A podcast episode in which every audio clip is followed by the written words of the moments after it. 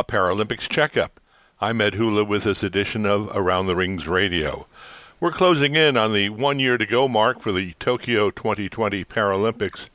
More than 4,400 athletes are expected for the program. August 25th marks the one year date, an occasion for which planning is underway, as we will hear from Andrew Parsons, International Paralympic Committee President, a regular guest on ATR Radio. Welcome, Andrew Parsons. Thanks for joining us today. Hi, Ed. Thank you very much. You're coming to us today from IPC headquarters in, in, in Bonn, Germany. That's correct? It's correct. I'm in Bonn uh, since the last Wednesday, so I'm spending some time here with the team. I mentioned one year to go is coming up. I imagine plans are underway for that to be a uh, a big event to mark in Tokyo this coming August. Yeah, well, we were one uh, 500 days to go for from the Paralympic Games, and the preparations are going really well, if I may say. It's been very a very good partnership with Tokyo 2020, with the different levels of government in Japan and, and in Tokyo metropolitan area. Very good uh, uh, interaction also with the, the partners from, from Japan, so there is a lot of excitement on the private sector uh, the Japanese Paralympic team is looking very good, which is always important to have a very a strong uh, host nation team. So, you know, we have some difficulties as in any other edition of the games, but I would say that we are really much looking forward to being in Tokyo because this promises to be amazing Paralympic Games. Uh, what kind of difficulties are you e- experiencing? I know you had problems getting enough hotel rooms for the visitors coming for the Paralympic Games, suitable, suitably adapted rooms. Um, how's that going? Yeah, well, I think this is the main issue that we have at this moment in time is the accessible accommodation. because of the legislation in Japan, if you have more of 50 rooms or more, it's you have one room, one, you have to have one accessible room as per the Japanese legislation. But if you have, for example, 500 rooms, it's the same accessible room that you have to have. So, uh, and also the level of what is considered an accessible room in Japan is a bit different from what is considered an accessible room in different parts of the world. So, uh, but we are working uh, with the organizing committee, with the TMG, to see what we can do with the inventory of rooms that we have. Uh, but the good news is that the legislation in Japan will change as the legacy of the of the game. So you know, hotels, uh, new hotels will have to be built with different standards and with a different number of, of hotel room of accessible rooms. Not in time for these Paralympic games, but in time for for the future, for better better conditions in Japan for the future for people who need those kinds of hotel rooms. Yeah, it's it's for the future. The, you know, the law will come into effect after the game, so because of the, all the all the processes that we have they need to do in, in, in Japan to approve the law and so but yeah we will with the current uh, hotel rooms that we have we will try to find some uh, operational solutions or if we can adapt anything that we already have and we try to work and help Tokyo 2020 to our partners, media and so because it's not it, it has nothing to do with the athletes. The athletes will stay at the village of course and the village is absolutely accessible. It was designed to be absolutely accessible but it's for other clients that we have at the game. So we'll try to uh, help them to, to, to face these challenges and to minimize the, any any bad experience that they could have from a lack of accessible hotel room. How many rooms are we talking about? How many rooms do you forecast you would need to provide? Uh, and from top of my head, I can't remember because we had these divided in all so many different groups, and so that I can. Uh, but we are going to the um, Coordination Commission in May from the 21st to the 23rd, where we will have more news about it and we'll see how many rooms they already got and how much, how many rooms we still will need to, uh, if not make them accessible, but you know help to minimize the, the, the, the experience, the bad experience that we might have. But from the top of my head, I can't remember the number now. You are getting, we're, we're getting ready to uh, go into the test event schedule in full force in Tokyo. Uh, what are the big test events that you're looking forward to for the uh, Paralympic Games? Well, I think the biggest event and uh, uh, biggest test event that we always have for the games is athletics, because it's probably our most complex sport. The different types of of disabilities, different classes, and you know the different uh, everything happening at the same time, field, track, and so normally it's the most uh, complex sport of the game. So uh, when we test, and normally it's is the last test event that we have because it needs a level of maturity from games from the operations that is no, normally the big test. Normally is in the year of the Paralympic Games, as it's going to happen now. And but this is the one we are really looking for because it's closer to the games. There's a big venue and the complexity of it. This will be in the new Tokyo, the, the new national stadium that's under construction in Tokyo, and of course, it won't be ready until just uh, just a few months before the Olympics and Paralympics. Uh, there will be test events this summer, though, as well. Smaller test events. It will, um, I guess, test to see how the Paralympic activities are integrated, working well with the uh, overall organizing committee of uh, of the Tokyo Tokyo Games. Yeah, well, we have different uh, in everything, every sport that we have test events. We try to to test different elements of it. So uh, some, in some sports, it's the accessibility of the venue. In some other sports, it's uh, like the technology aspect of it. So we don't have test events in all the sports, uh, but what we try is to maximize experience and test different elements across a number of sports and uh, replicate uh, uh, the learnings to, to the other sports. Uh, and of course, it's it's when this when test event is open to the Japanese public, it's also a way to promote the Paralympic Games and test the reaction of the Japanese population uh, when it comes across Paralympic sport for the first time, for example. And how about ticket sales? What are your expectations for how those will be handled in Tokyo? Well, I think we come from two Paralympic Summer Games where we had completely different experiences like uh, London and Rio. So I think we have learned a lot from that, from those experiences, and uh, we are helping Tokyo to come with the right. We help them to come with the right strategy. So we have this milestones event. So we will have the one year to go event. Uh, we have some. We have the test events, but fundamentally we need good promotion from not only from Tokyo 2020, but also from the levels of government, from the partners, and, and, and the media when it comes to the games. Because normally, uh, if you think on Rio, for example, we have sold a very good number of tickets, but this was at the very last moment, and of course this brings some tension to the organizers and to the IPC. So we will like we don't like to we will not like to see that again. So we are pushing a lot Tokyo 2020 to promote to promote specifically the ticket sales with uh, uh, with a lot of information about the different sports, the venues, the sessions, the the the, the prices, the, the different uh, types of of seats available in this in the given venue. So the more information uh, the people have, it's easier for them to make choices and start buying the tickets. And uh, so it, we learned a lot from the past, and we hope that Tokyo will uh, be different and we'll have uh, good crowds, but also that the tickets are are sold not I would say, so close to the games. And uh, not exactly maybe a, a, technical difficulty, but we remember from the Paralympics in Brazil in 2016, your your native Brazil, how there was a great deal of anxiety about whether there would be a- enough money left to to to fi- finance and and to conduct the Paralympic Games after the Olympic Games. Uh, in Tokyo, is it a different situation? Are you going to be worried about a budget next year, or has that been assured? No, no, no. We have uh, uh, we we are not concerned about the budget. What we the only the concern we have expressed uh, about budget in, in, in the recent past is more to have more clarity uh, on the on the specific Paralympic elements of the budget because then we can plan for the well first of all help uh, IOC in this effort to to minimize the costs and have games that are more uh, sustainable, but uh, at the same time, we can then try to find solutions and work together with the IOC, to turnkey solutions, so that we can minimize the cost, but it deliver grades at, at the highest level. But when it comes to availability of funding for to, to deliver the games, we don't have we are not concerned uh, uh, uh, when it comes, you know, at this time with Tokyo 2020, not even close to the situation we face in the lead up to Rio. The Paralympic torch relay details have been announced just in the uh, past uh, past few days here. It will start traditionally as it does in, in England and then head to Japan. Can you tell us a little bit about the uh, torch relay?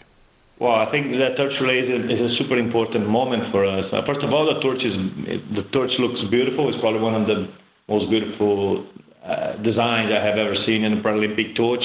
But it's an important moment when we kind of change the key from an Olympic to the Paralympic mode in the country. So I'm really happy that we are going to different parts of Japan, not only Tokyo, because we really, really to have the country behind the Paralympics, understanding that it's part of the overall festival of sport, but at the same time that you know it's the Paralympics, it's it, it, the show. The show is going on, but it's, it's the Paralympics, it's the Paralympic movement, athletes with disabilities. So it's a different, uh, I would say, it's a different environment, it's a different mode, but an integral part of this festival of sports. But it helps a lot to really uh, focus the attention of the people uh, of the country in the Paralympics. It, it, it, it has been the case in, in well, in London, in Rio, and also in, the, in Sochi and Pyeongchang, just to mention the last editions of the Paralympics. How will uh, the, the runners for the Paralympic torch relay be chosen for Tokyo? Well, it's always a combination of, uh, of people from the the different cities, uh, people chosen by uh, the partners, the commercial partners, uh, people from the movement uh, on an international level, but you have a lot of activation from the partners and athletes. So it's it's some organizations they have kind of slots, such as the commercial partners, uh, but some uh, the IPC has its slots, and then each organization comes with a different criteria to appoint the torch bearers. But uh, what I can tell you is that there's a lot of excitement around that, and normally people uh, they are really anxious before you know every organization announce uh, the names of their torch bearers. It's, it's, an amazing experience. I had the privilege to to be part of it for some of of previous torch relays uh, in Sochi, Rio, and, and so on. And it's, a, it's an amazing experience. It's very short. It takes about two or three minutes, but it's an unforgettable experience. So every organization has a criteria, uh, and you have a number of slots allocated to different organizations, different stakeholders of the games. One big difference between the Rio 2016 Paralympics and Tokyo 2020, at least at this stage, is that Russian athletes will be competing in these Paralympic Games. What what what what has to happen for that to happen?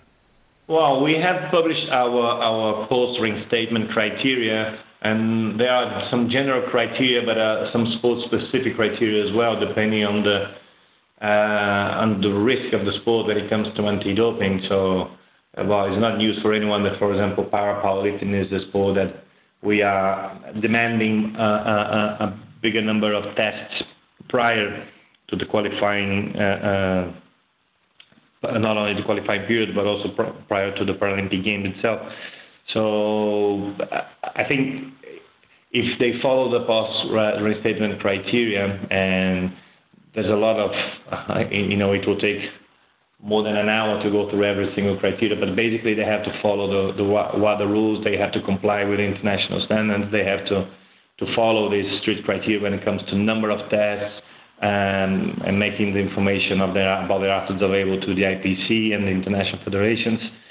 Uh, because what we, in the decision we announced last January, the, the IPC governing board still has the right to, if anything is not, it doesn't go according to, to, to the plan or to the criteria, we can impose and we can suspend the Russian Paralympic Committee again until the 31st December 2022. So we believe that we will not have to do that. We believe the Russia Paralympic Committee will comply with all the, the established criteria as they as they did in the, in in in well throughout this process. That's that's why we took the initiative of uh, lifting the suspension, provisionally lifting the suspension in last on last January. Well, we announced last January. Actually, took place now in March. The World Anti-Doping Agency is going to elect a, a, new president this year. The World Anti-Doping Conference is going to be held in, in, in Poland, where other matters involving the anti-doping code will be discussed and voted upon. What anti-doping issues does uh, does the International Paralympic Committee have these days, and does it have an interest in who is elected the uh, new president of, of WADA? Well, well, we have we have kind of the of the same issues as any other sport. You know, we have to invest a lot in education and in testing. Um, and this is, uh, of course, not only at international level but national level. So we work with the different national anti-doping agencies and, the, and of course with WADA, uh, we see different trends across different sports, as in, for example, in Olympic sport. Uh, but we don't have, uh, because of the population of athletes that we serve, any, any specific, uh, uh, uh, I would say, element when it comes to anti-doping. we have the problem of boosting, but this is not, I would say, it's not considered anti-doping, but it's a prohibited method, which is an athlete who hurts himself or herself to produce a reaction from the body. Normally, this is uh, someone who, who has uh, a, a, a, disability like paraplegia, quadriplegia, so they hurt themselves to provoke this kind of reaction. But apart from that, when it comes to substances and methods, we have the same challenges as any other uh, sporting movement. Uh, when it comes to the election, uh, I am a member of the WADA Foundation board, but the way the election is going to happen, uh, if if I'm not mistaken, because this time the president will come from the from the government side uh, of of the foundation board, and and so they will come up with a very I'll say defined position. So we'll probably have only one candidate for president, at least is what they have described to us in um, in the meeting in Baku. So let's see. They, it, it will be their time to to choose uh, whoever they think is the best candidate. And well, just let's just hope that we can have uh, uh, with under the new presidency, you know, again more constructive debate. Uh, after all, you know, I don't think anyone is less or more interested in fight uh, against doping. I think we all are, and we want all want clean sport. Uh, so I don't. I, I believe that whoever it, the government decide that should be their candidate, we will have a very good and strong name. The IPC itself is in, in, in a search mode, or has been for a, a new uh, C- CEO to take the place of Xavier Gonzalez, who's who's retiring. How is that going? Yes, uh, we will. We are at the moment in the process of appointing the the search firm that will support us through this process. Uh, at the time, uh, for the time being, we have uh, our interim CEO, who is Mike Peters, who he was our COO. Uh, so you know, we expect to announce something uh, and the new the name of the new CEO prior to our general assembly in October here in Bonn. So we would like to, the sooner, we understand that the sooner the better, but we believe that it is such an important process for the organization after 17 years with, with Xavier Gonzalez being our CEO that we, we will take the necessary time to find the most suitable candidate. But we would like to take the opportunity of the General Assembly where we have all the membership gathered here in Bonn to, to announce and to, to make the new CEO, whoever he or she is, to interact with our membership. And the IOC is about to select a host city for the 2026 Winter Olympics and Paralympics between Stockholm, Sweden, and Milan, Italy. Uh, there's been a representative from the IPC accompanying the evaluation commission over the past month. It's made visits to those two cities. Um, is the uh, IPC have any favorite in this race? As it um, looked at either either either bid to see if there's more or less work that needs to be done in either place? Well, I'm in a difficult position because I'm the IPC president, but I'm also an IOC member, so I vote on the on the election of the host city. So I will not. I will not. That's like why to... your opinion is very important here. no, so I, I I prefer not to speculate at this point in time because, uh, but yes, we have. Um, uh, a representative at the, at the, evaluation commission. It's uh, Muffy Davis. She she is a former alpine skier, so uh, it's it's good to have a her perspective on, on the two bids. And we of course we have our team uh, uh, that has uh, has been visiting both um, bid cities, well bid countries and cities so uh, the more information we can have, the better to make a proper decision. Of course, I am still gathering uh, a lot of information and trying to make the best decision for, in this case, as IOC members, not only for the Paralympic movement, but also for the Olympic movement.